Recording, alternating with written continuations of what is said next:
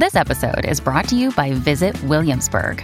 In Williamsburg, Virginia, there's never too much of a good thing. Whether you're a foodie, a golfer, a history buff, a shopaholic, an outdoor enthusiast, or a thrill seeker, you'll find what you came for here and more. So ask yourself, what is it you want?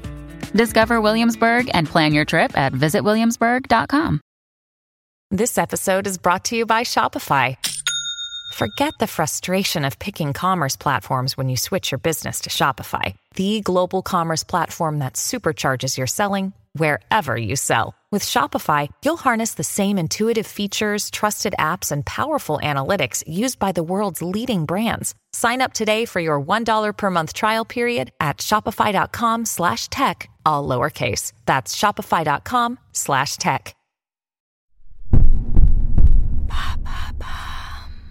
Qu'est-ce que les opioïdes?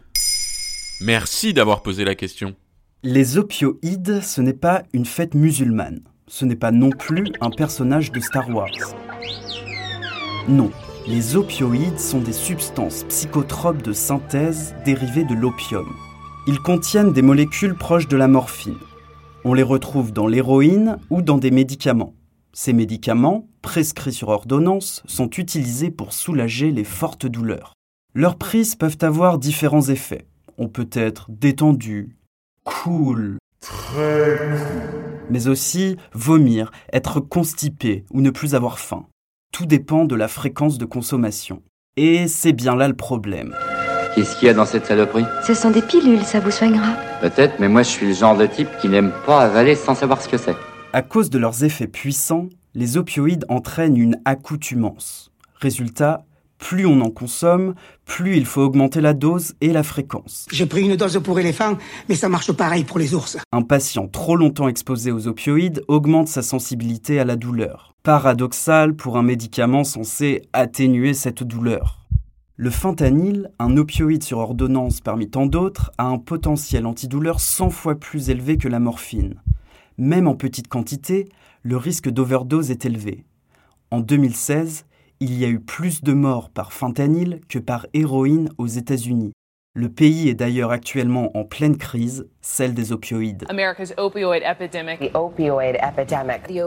Alors qu'il comporte 5% de la population mondiale, le pays consomme 80% des opioïdes. 2 millions de personnes en sont dépendantes et 90 morts par surdose ont lieu chaque jour. Les opioïdes tuent plus que les armes à feu et les accidents de la route.